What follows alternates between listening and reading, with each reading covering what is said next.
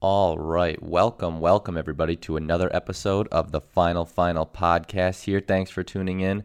I am back in LA now after an extended trip back home in Wisconsin. Ended up being like six weeks in total, which was just amazing. Getting to see lots of family and friends while I was there.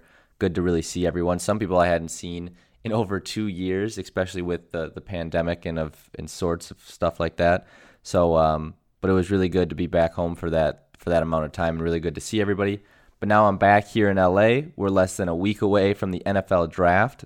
I'll be having two final, final podcast episodes coming out before Thursday, the 29th, which is the first night of the NFL draft round one. This episode here today, and then I'll be having my mock draft episode coming out on Tuesday, the 27th, as well. Always one of, if not my favorite episodes that I do going back maybe four or five years now, counting my days at WSUM and the radio show there.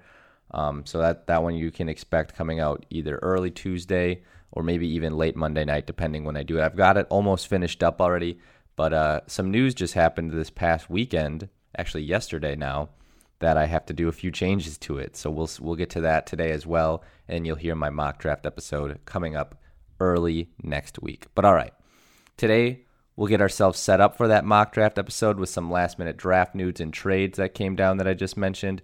We'll also get ready for the NBA playoffs, which are under a month away. Thank goodness they're close because this regular season has been mostly incredibly boring to watch.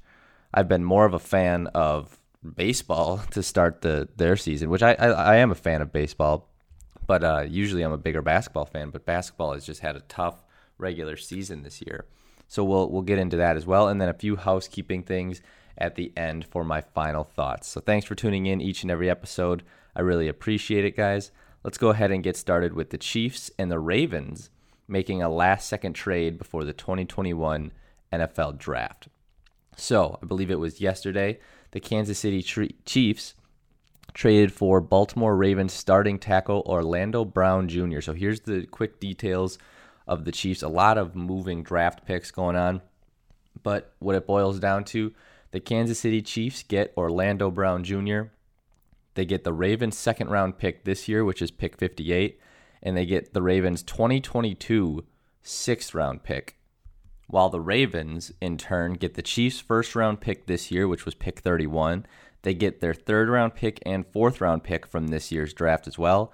And then they also get a 2022 fifth round pick from the Chiefs. So that's all the moving pieces here in that Chiefs Ravens trade.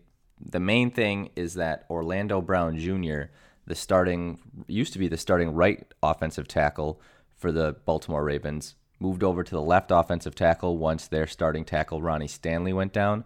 He's going to Kansas City now in this trade. And this was inevitable that the Baltimore Ravens were going to end up trading Orlando Brown Jr.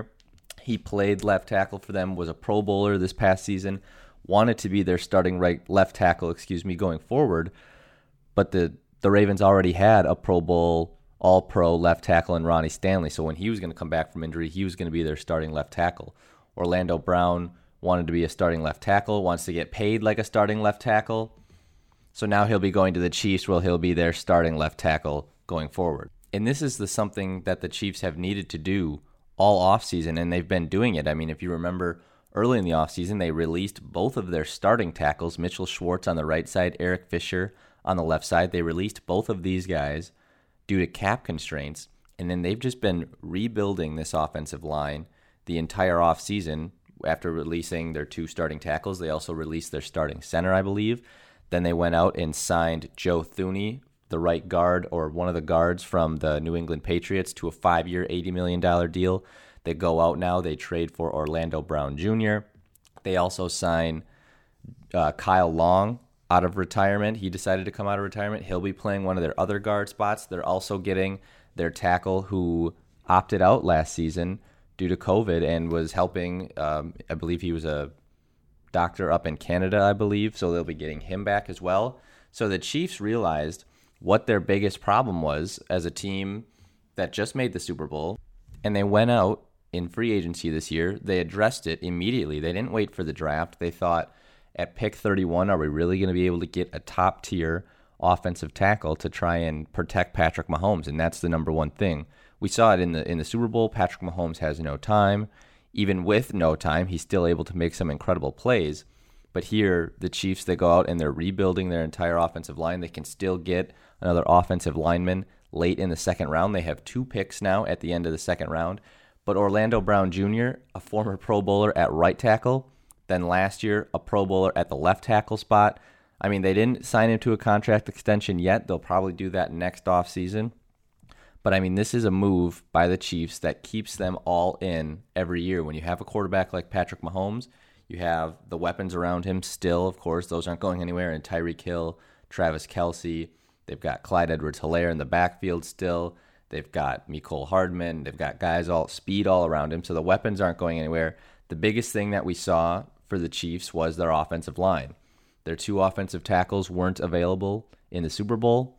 They couldn't afford them if they if they weren't healthy either, so they decided to release them and they're rebuilding this offensive line now. I think this is a big win for the Chiefs. For me, it's a little bit of a head scratcher for the Ravens. Yes, I know you get another first round pick. You give up a second round pick, you also get third and fourth round picks. I think when they did the math, there's there's what draft picks are worth. It came out to the Chiefs ended up or I'm sorry, the Ravens ended up getting what was worth like a an early second round pick for Orlando Brown Jr., like pick 40 or something like that is what it the math ended up being. But the thing that was head scratching for me is the Ravens and the Chiefs, those are considered two contenders in the AFC to make it to the Super Bowl, right? The Ravens will be competing with the Chiefs to make it to the Super Bowl. So I just, uh, what kind of confused me for the Ravens is you're kind of trading with someone who you're hoping to compete against or hoping to beat to get to that Super Bowl eventually with Lamar Jackson and the rest of that team. Now, I know Orlando Brown Jr. wasn't going to be on the team this upcoming year. Ronnie Stanley's coming back. You can get something else for Orlando Brown Jr., he's not going to be your right tackle. But to trade him to a rival like that, where you're going to be competing with them in the playoffs, hopefully, was a little head scratching. But for the Chiefs, this is just makes all the sense in the world. There's no player that I think at pick 31 that they're going to get as quality of caliber that they will of Orlando Brown Jr., who can be an all pro type left tackle. So this makes a ton of sense for the Chiefs, in my opinion. They'll have Orlando Brown at the left tackle. They'll have Joe Thuney at their left guard, let's say. They'll have Austin Blythe at the center position, Kyle Long at the right guard, and then they still have to figure out that right tackle position. It could be um, the guy that went to Canada to be a doctor for a whole year during COVID. He could step in there. They could also sign someone. They also have the 58th and what is it, 63rd pick in the second round that this is a deep class of offensive tackles that could work out for the Chiefs, and that's what they could do to rebuild this offensive line. Don't have to worry about it, and it's something that we saw was a weakness for them in the Super Bowl. And now for the Ravens, this leaves a big hole for them on their offensive line, as they they'll have Ronnie Stanley at the left tackle. They have a wide open spot at right right tackle now with Brown and Stanley. I mean, only Stanley being there. So I mean, they've talked about bringing in Alejandro Villanueva, the former right tackle for the Pittsburgh Steelers. They're also in contact with Dennis Kelly, a former tackle for the Tennessee Titans. That's something they could do. But now, with one of those first round picks, they have two in this upcoming draft. We'll see what that what that does for them. It kind of leaves a big hole for them on their offensive line, and their offensive line is everything. The Ravens have always, not always, but in the past three four years, and especially with Lamar Jackson, have had one of the top offensive lines in football one of the best running offenses in football, and now they have a big hole.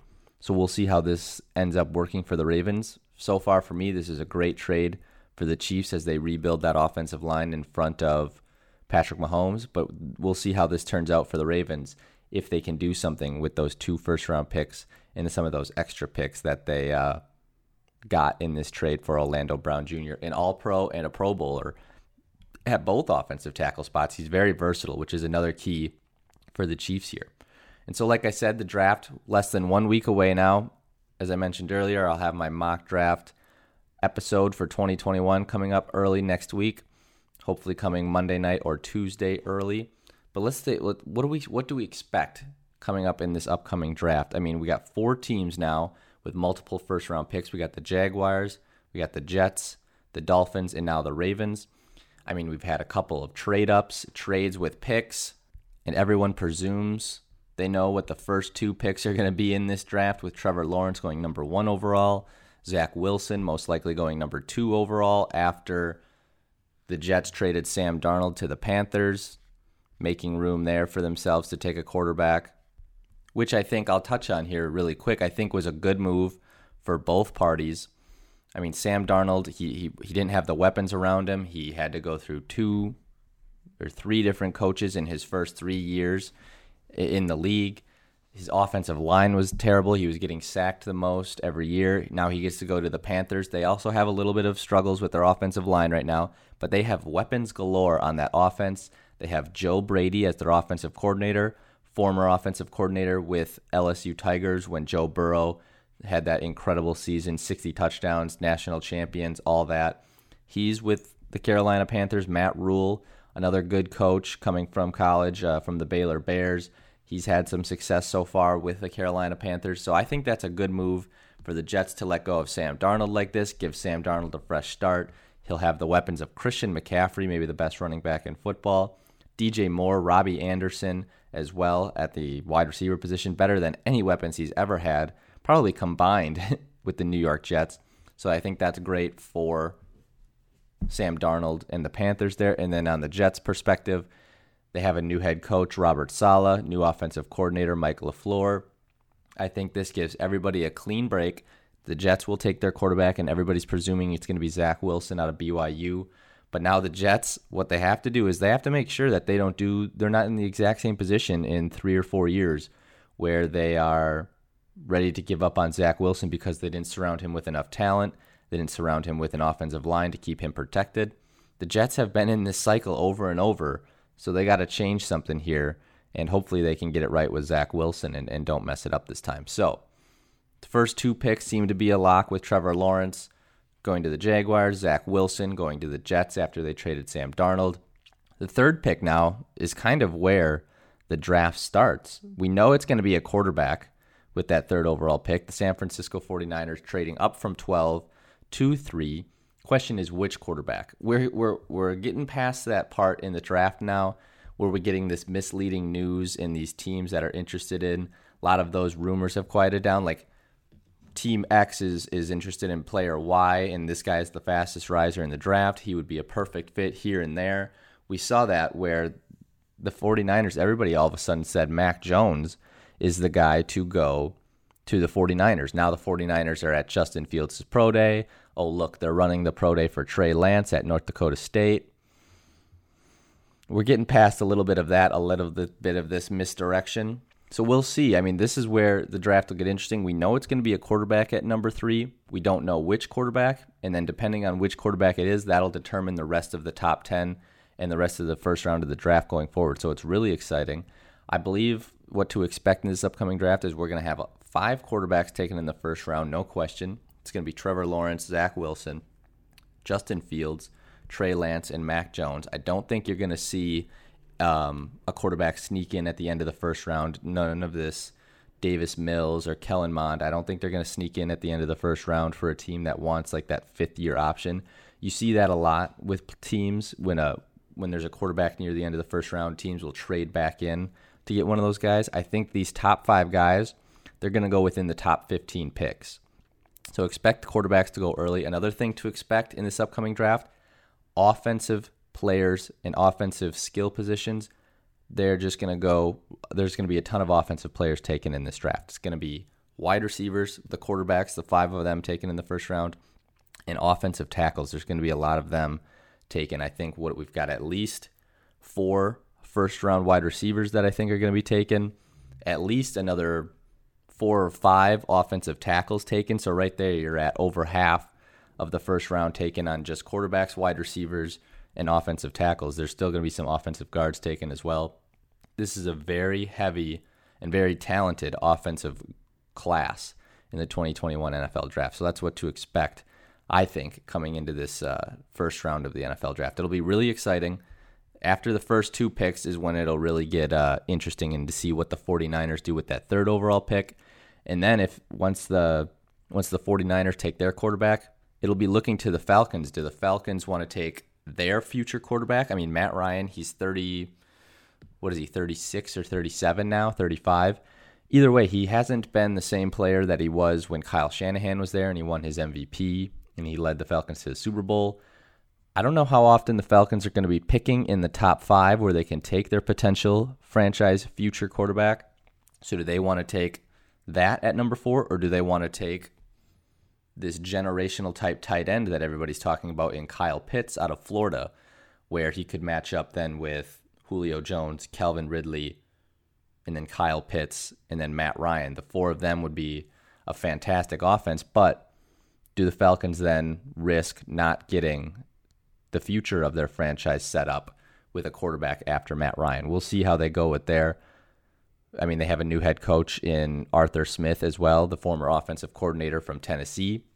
So I mean, they've they've got a lot of decisions to do with that fourth overall pick. Another thing they could do is just trade back a team like the Broncos, a team like the Patriots, a team like the Bears may want to trade up all the way to that fourth overall spot to get one of those top five quarterbacks.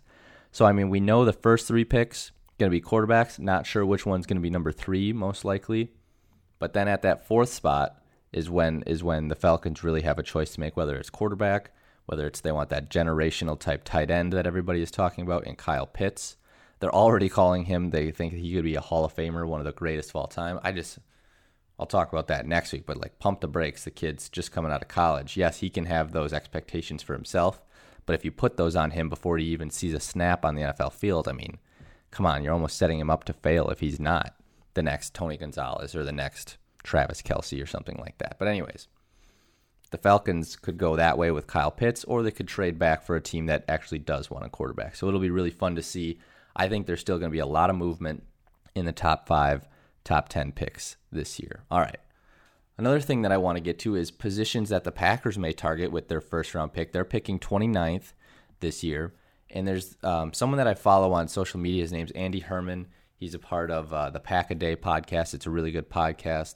They do, I think, like 20, 30 minutes, one every day. They just had their thousandth episode in a row, which is what, over three years every day of a podcast. So that's really cool. But uh, he was talking about how the Packers look at their first round draft picks, and it makes sense how the Packers approach the first round, and it's premium positions, like positions that you need on on your team that that have higher value than the likes of wide receivers and running backs and stuff in line middle linebackers and stuff like that because a lot of teams are able to find really good prospects like this later in the draft whereas these are the premium positions that help your football team win and he's talking about quarterback He's talking about offensive line. He's talking about defensive line. He's talking about corner. I think I'm missing one more there. No, those are the four quarterback, offensive line, defensive line, cornerback. Oh, and edge rusher. That's the that's the fifth one that I was forgetting. So what they do, the Packers look at these five positions as the premium spots, premium positions that you need on your team that are most successful, that help your team succeed the most. Protecting the quarterback, obviously the quarterback, getting after the quarterback and then defending the pass, right? So they also like young players in the first round and really athletic players to come out of there. They they take athletic defensive linemen, they take athletic pass rushers, Rashan Gary, Jaire Alexander, for example. They take athletic quarterbacks, Jordan Love, for example. Athletic defensive lineman Kenny Clark. They take athletic offensive lineman Brian Bulaga, David Bakhtiari, guys like that. So you can expect the Packers to take one of those five positions with their first round pick. I think we can eliminate quarterback this year. Most likely they have Jordan Love already on the team, of course. And of course, Aaron Rodgers just coming off of his MVP season. I think we can eliminate quarterback. Defensive line, it's kind of a weak defensive line class this year. They've got Kenny Clark. Maybe they can find someone later in the draft, but spending a first round pick on someone that's not as I mean, there's I mean, there's great edge rushers available around the 29 pick, and the there's great cornerbacks available around the 29th pick. I think that's where we're going to see the Packers target with their first round pick. Oh, and there's a lot of offensive line depth as well. Those are going to be the three positions with a weak defensive line class this year. It's going to be between, I believe, offensive tackle, linebacker, cornerback. Some offensive tackles to keep in mind because David Bakhtiari is going to probably miss the start of the season. Remember, he tore his ACL right before the Tampa Bay Buccaneers game, the NFC Championship game. he most, I mean, he I've, we've seen a couple of videos of him already. Uh, what was it? Aaron Rodgers was wearing a VR headset and uh, boxing with the VR, and David Bakhtiari was messing with him while he had that on. He looks good moving around, but still, this is an ACL. It's a nine month minimum usually kind of procedure unless you're Adrian Peterson. So I expect him to miss possibly week one, a couple weeks into it as well. So, I mean, you'll have to do some shuffling along that offensive line. They also lost Corey Linsley, their all pro center. So, offensive line is a position of need. Cornerback, they did re sign Kevin King, but just to a one year deal. And that's a position that they need to fill opposite of Jaire Alexander, one of the best corners in the NFL. But I mean, you have to be able to solidify that second cornerback spot. Otherwise, they won't target Jaire Alexander. I mean, that's good that the fact that they're, he can take away at least one side of the field or one receiver on any given play. But if they can then exploit your second cornerback, that's something that the Packers might need to address. They can do that with the 29th pick. And then edge rusher as well. Za'Darius Smith, Preston Smith. Um, one or both of them might not be on the team next year given how their contracts are set up. Preston Smith was one that was a candidate for being cut this year.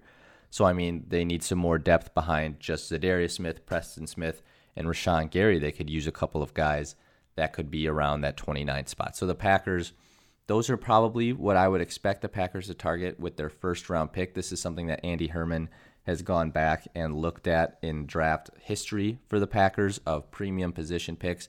They don't usually take wide receivers, and they shouldn't have to. I think, one, this wide receiver class this year is very deep. They can get talent in the second, third, or even fourth round, and we've seen the Packers do that. Davante Adams is a second round pick. I believe Jordy Nelson is a second round pick. Randall Cobb, James Jones, all these guys found second, third, fourth rounds. Some of these guys even are, are undrafted. Allen Lazard, for example. So, I mean, the Packers have some options. I don't have to reach for wide receivers. And if history tells us one thing, they won't as well. Running back isn't going to be something they need in the first round after re signing Aaron Jones and having A.J. Dillon. And middle linebacker is just something that Brian Gutekunst and Matt LaFleur don't seem to value as much. There's a couple of middle linebackers that could potentially fall to them in the first round. There's a linebacker out of Notre Dame, very versatile, that could be there.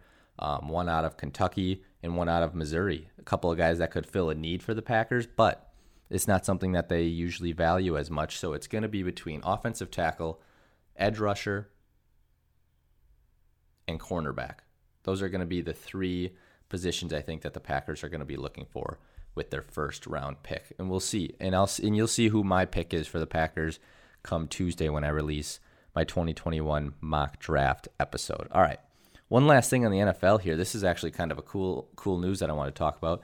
The NFL's rule on allowing relaxation on player numbers.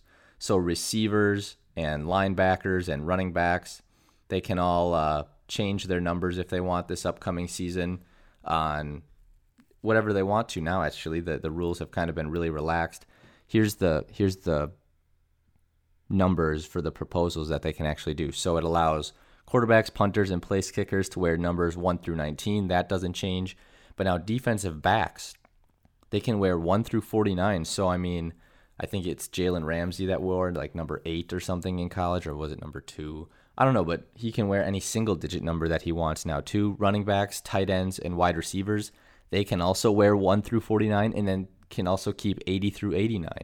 So I think it was uh, Dalvin Cook recently came out and saw that he could change his number back to number four, which is what he wore in college.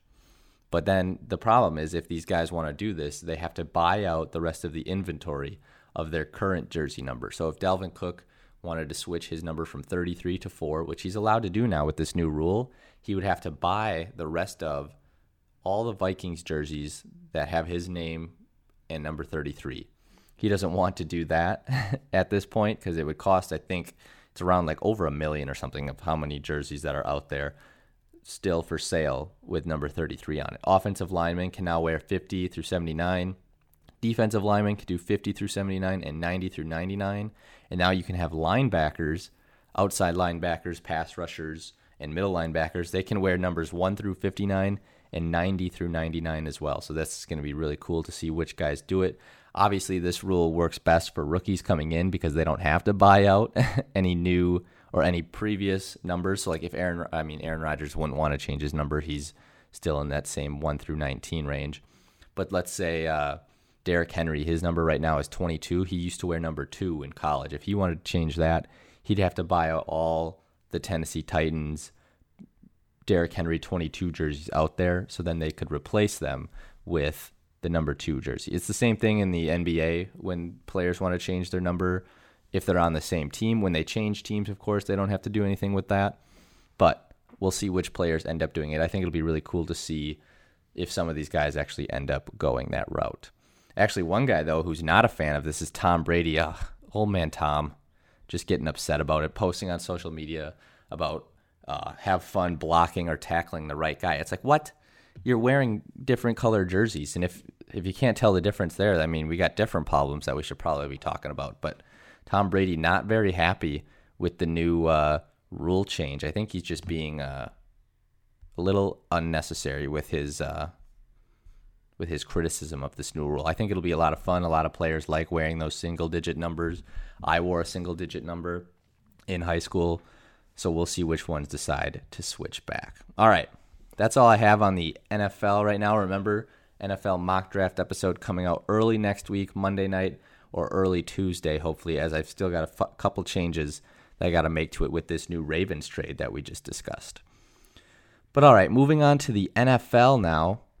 We are in the final month of the season. The NBA has really been struggling this regular season to keep it interesting, as so many of their superstars and all stars have been injured for long periods of time throughout the year. I mean, LeBron James, Anthony Davis just returned from 30 games after, after missing 30 games with an injury.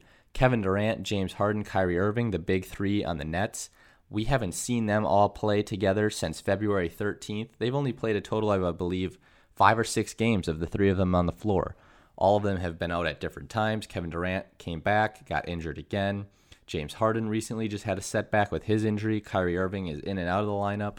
I mean, Joel Embiid and Ben Simmons. Joel Embiid's missed close to 20 games. Ben Simmons now close to 10. Kawhi Leonard, he's out every other game. Jamal Murray just tore his ACL. Of course, Klay Thompson hasn't played this whole year. Karl-Anthony Towns just got back from like 30 games of missing. LaMelo Ball broke his wrist and has been out for at least 20 games. Jimmy Butler, John Wall, Kemba Walker, the list goes on on how many all stars and superstars have missed time this year. And these stars are also just missing primetime games on television due to having a lot of these games being back to back to back, three games in three days, because it's a shortened season. Remember, the season ended in October last year. They started it early December this year, so I mean, not a lot of off-season time. And then you've got these superstars resting so they don't have to play back to back games like this. I mean, especially for teams like the Heat and the Lakers. I mean, LeBron had the late season last year with the NBA bubble in Orlando. And now, of course, he got injured this year. I think he's missed already close to 15 games. He's going to miss at least another week and a half or two weeks. And we still got, and then he's got maybe two weeks to get ready for the playoffs as they're, I think, the fifth seed right now. But I mean, the NBA is, I mean, they've had games on ESPN, TNT, and ABC. And when they have these big matchups, but the big time players aren't playing. Like when the Lakers are on prime time, but you don't get to see LeBron James or Anthony Davis, you're not going to turn that game on. I mean, the NBA has been struggling with its ratings. There's been two things, though, that have been keeping them afloat. One is Steph Curry has saved the end of the regular season, at least, for the NBA. He had that, he just, his streak just ended, but it was an incredible streak of 30 plus points per game in 11 games. He had, I think, a couple of 50 point games multiple 40 point games in that in that streak of at least 30 points per game and he had multiple games with 10 plus threes. This is the most in, amazing thing in my opinion.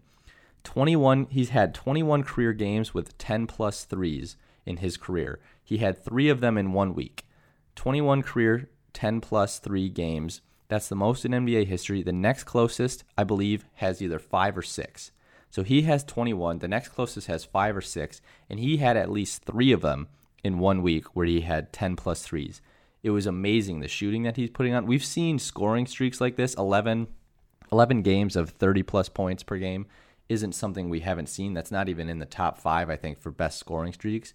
actually, I think it was three years ago now, James Harden had over 30 games of scoring at least 30 plus points. So we've seen scoring streaks like that. But what Steph Curry was doing was more than just scoring. His was a shooting streak. It was unbelievable. The threes he was making, how he was making them, the shots. I mean, there was one where he gets fouled and throws up a left-handed shot as a four-point play. He made it with his left hand off balance, not even looking at the hoop.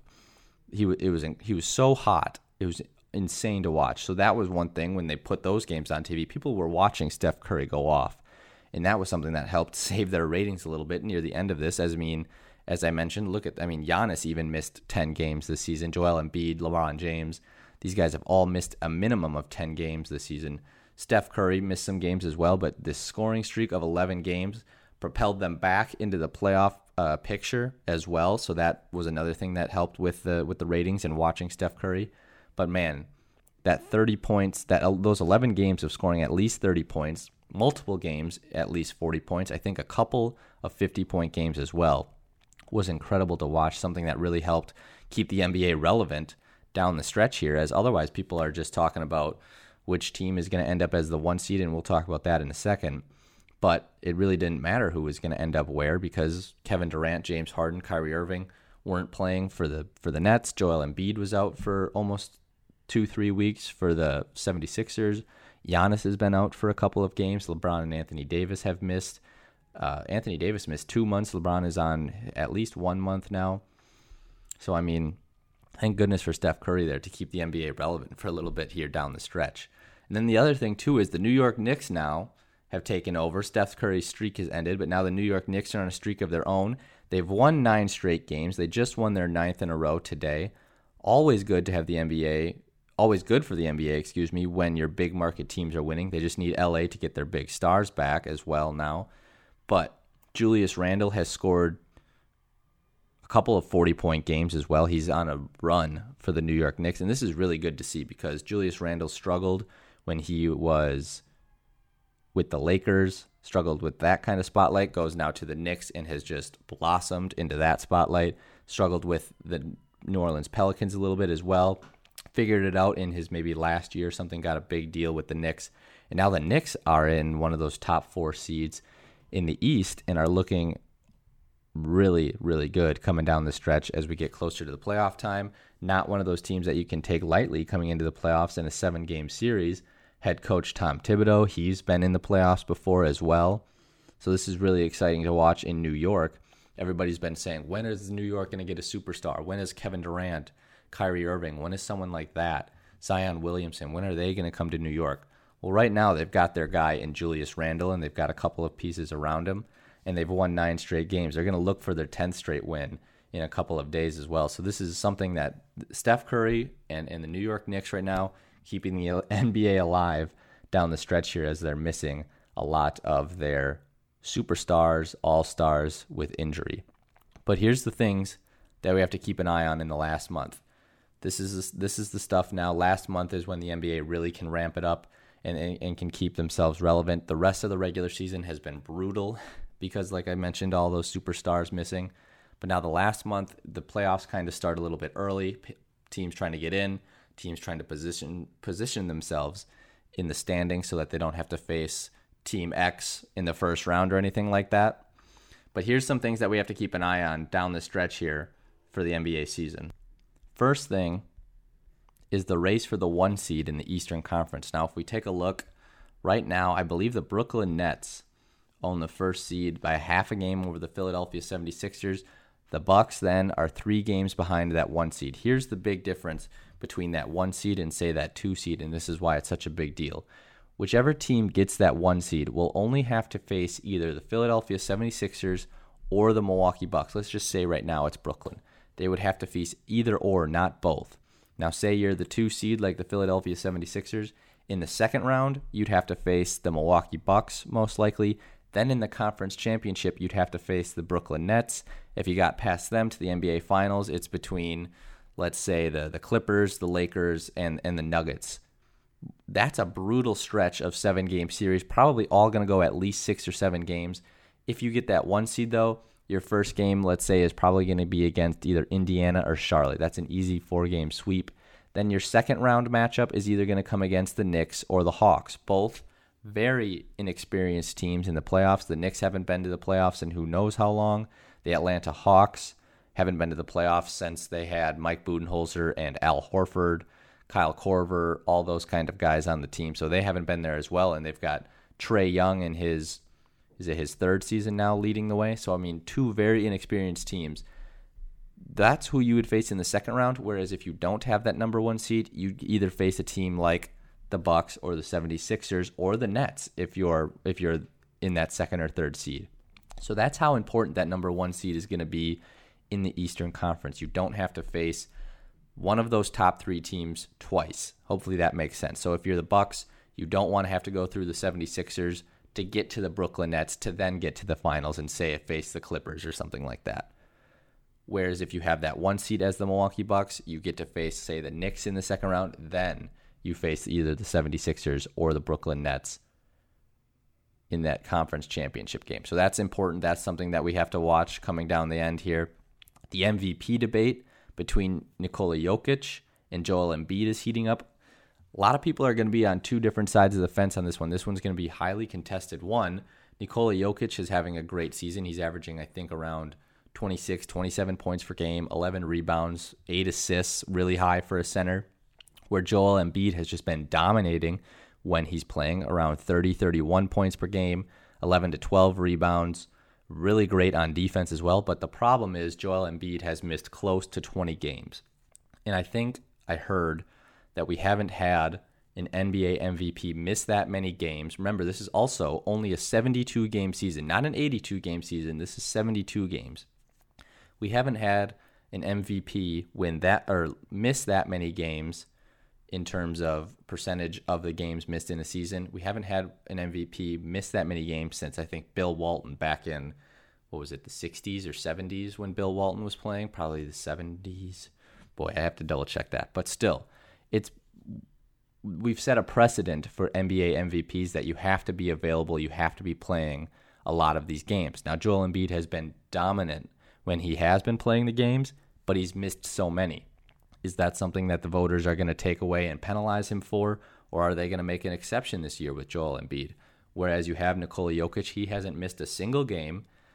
The Nuggets are a top four seed in the Western Conference, a very loaded Western Conference, but Joel Embiid has the 76ers as the one or the two seed right now in the Eastern Conference and has been dominant when he's playing. So that's something we'll watch come down the stretch.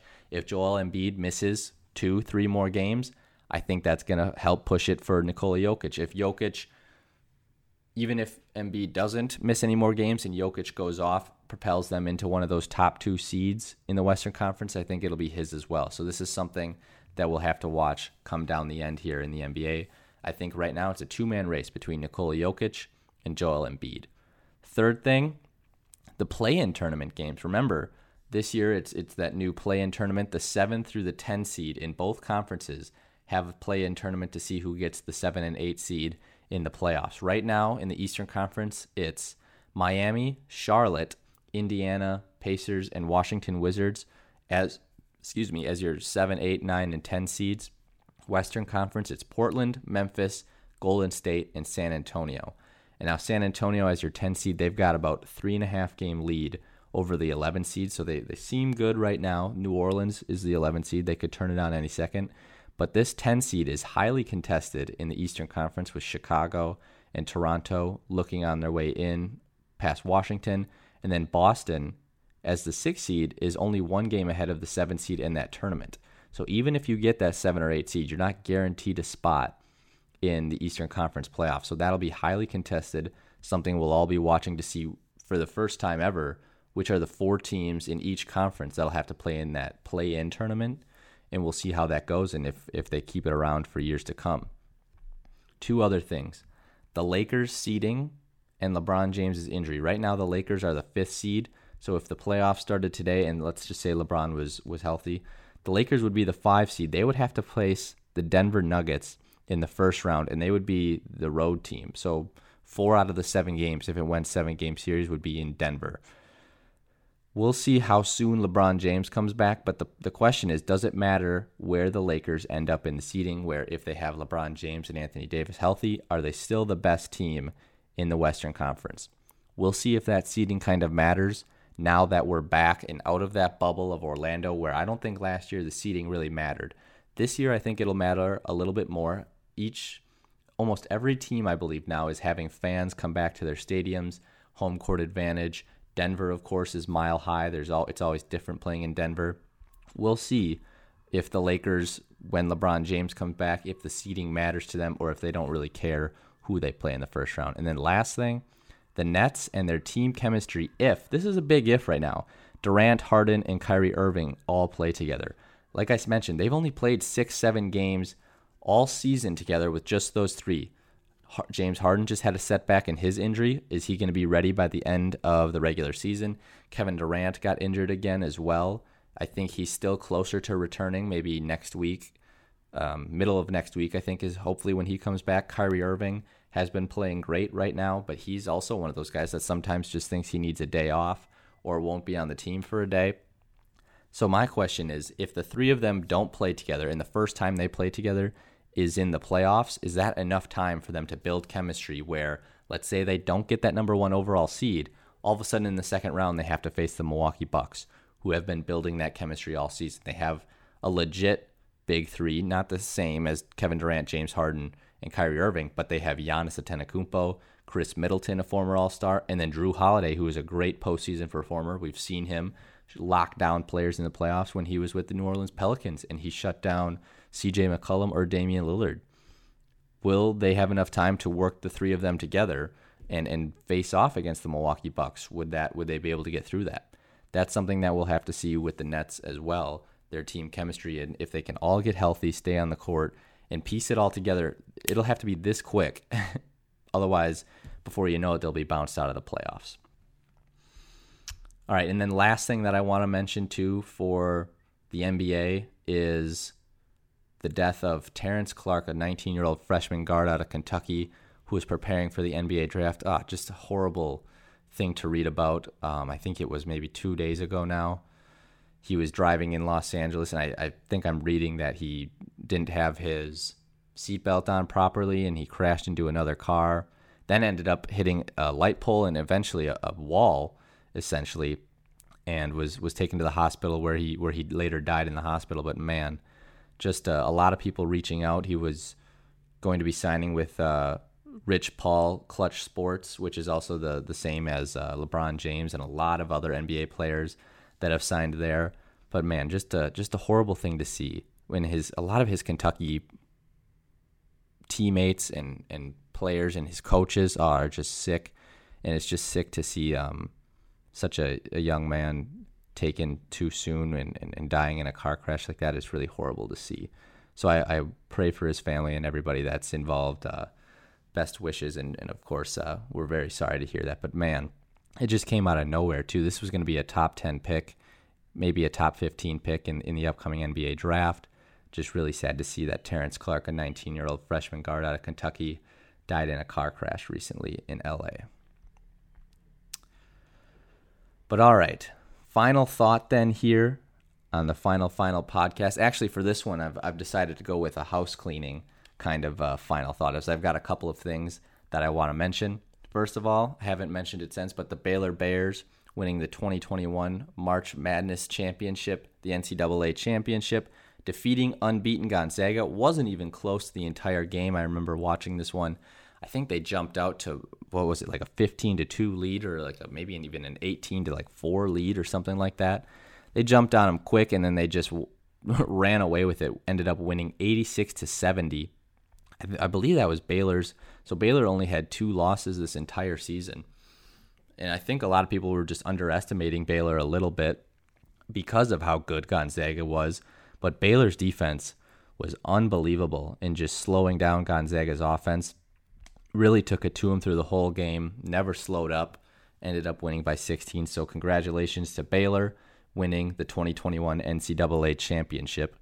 Another house cleaning thing right here Hideki Matsuyama becoming the first male Japanese player to win the Masters. Incredible. So good for him and the game of golf moving forward, in my opinion. Very cool to watch. I had fun watching the the end of this uh, Masters tournament, even without Tiger Woods, who we talked about. He seems to be doing well in his recovery from his car crash as well. But Hideki Matsuyama becoming the first male Japanese player to win the Masters. I mean, he's talking about. I mean, there was they were showing broadcast of the Japanese broadcast and how excited they were for Matsuyama. But man, he made it interesting down the end where he made. I think he had a double bogey on was it 15? It was either 15 or 16 where he had that double bogey. Matsuyama just hopes Japan was happy to see him win. I mean, this is going to inspire many more Japanese born players to play golf and hopefully just grow the game more, make it more worldwide, which of course golf already is. But becoming the first Japanese player, of course, this just inspires more people, like Tiger Woods did when he was when he made golf really cool back in the early 2000s and stuff like that. I mean, so historic there. He won by one stroke, but congratulations to Hideki Matsuyama on winning the 2021 Masters tournament. So that was really cool to watch as well. And then last podcast, it was Badgers women's hockey was the topic after they won, after winning the national championship. This episode, it's the Badgers women's volleyball making it all the way to the Final Four. Unfortunately, losing to Texas, but I believe it was in the last two years that they just won the national championship. I mean, they've got players like Dana Rettke as well that have just propelled the women's volleyball team at Wisconsin to one of the best in the nation. So that was really cool to see unfortunate, but I mean, making it to another Final Four in the past two, three years after winning a championship within the past two, three years, very, very impressive by the women's volleyball team at Wisconsin. I mean, women's sports just dominating left and right for the Badgers, so very cool to see. All right, and then my final, final thought today on this episode of the Final Final podcast is the Derek Chauvin trial verdict came down. Former Minneapolis police officer Derek Chauvin was convicted on all three charges in the murder of George Floyd, as we all know. Unfortunately, with the second degree murder, third degree murder, and second degree manslaughter charge, all found guilty. I mean, the sports world was reacting to this. We were all waiting for this to come down. Thank goodness we got the results that we did. But I mean, this was a this was a weird one on on how we uh, saw some of the reaction and, and a lot of just every other people's reaction. I mean, the first thought was like, thank goodness that this was our the, the finally the call and, and justice was hopefully a lot of the thought that was going around. Accountability, relief for some. I mean, George Floyd's family maybe hopefully got some relief from this as well, but there's still sorrow in some of the reaction that we get from something like this. Because I mean, a man still his life was still taken away from him when it obviously didn't need to be. I mean, so hopefully uh, a verdict and a trial and a conviction like this is just the beginning, hopefully, as more change still needs to come in terms of social justice changes. And this is one of those moments where you're happy with the results, but it's still hard to celebrate, like I mentioned, because George Floyd still lost his life because of this. So, I mean, we have the results now of this. I believe it's up to 40 years in prison with no parole. It could be longer. it's just one of those things where where it's hard to hard to put into emotions where you're happy like I mentioned but still one of those things so so it could be a little bit of relief but it's just the just the beginning steps of what needs to be done in terms of social justice and hopefully we're moving in the right direction with something like this I believe actually the the new AG is looking into the Minneapolis Police Department in determining whether some of their training techniques are unlawful and stuff like that. So hopefully that's that's another step in moving towards social justice and holding police officers police officers accountable. Everybody needs to be held accountable in this country. I mean, we hold our public officials accountable every year. They can be impeached. And then every 4 years for presidents and every 2 years for Congress and every 6 years for senates, we get to vote. That's holding public officials accountable where if we don't like what they're doing, we can vote them out. Just because you have a police badge, just because you carry a gun, you also are held accountable. And now this is one of those things where we see that it is being held accountable, where in the past it may not have been. So one of those things where in, in the sports world reacting, a lot of players both like I like having some of the same reactions that I just had right there, where they are relieved that this this came down and are happy that the accountability is finally being held and some are glad that this is justice for George Floyd but some are like this is just the first step. So a lot of the sports world reacting to the news of this as well. So hopefully we can continue to move forward from here. But all right, that is all I have for you on this episode of the Final Final podcast. Thanks for tuning in. Everybody stay safe. Vaccines. Uh, the world seems to be going in an upwards direction. Everything seems to be coming back to normal in those terms. I got my first vaccine shot.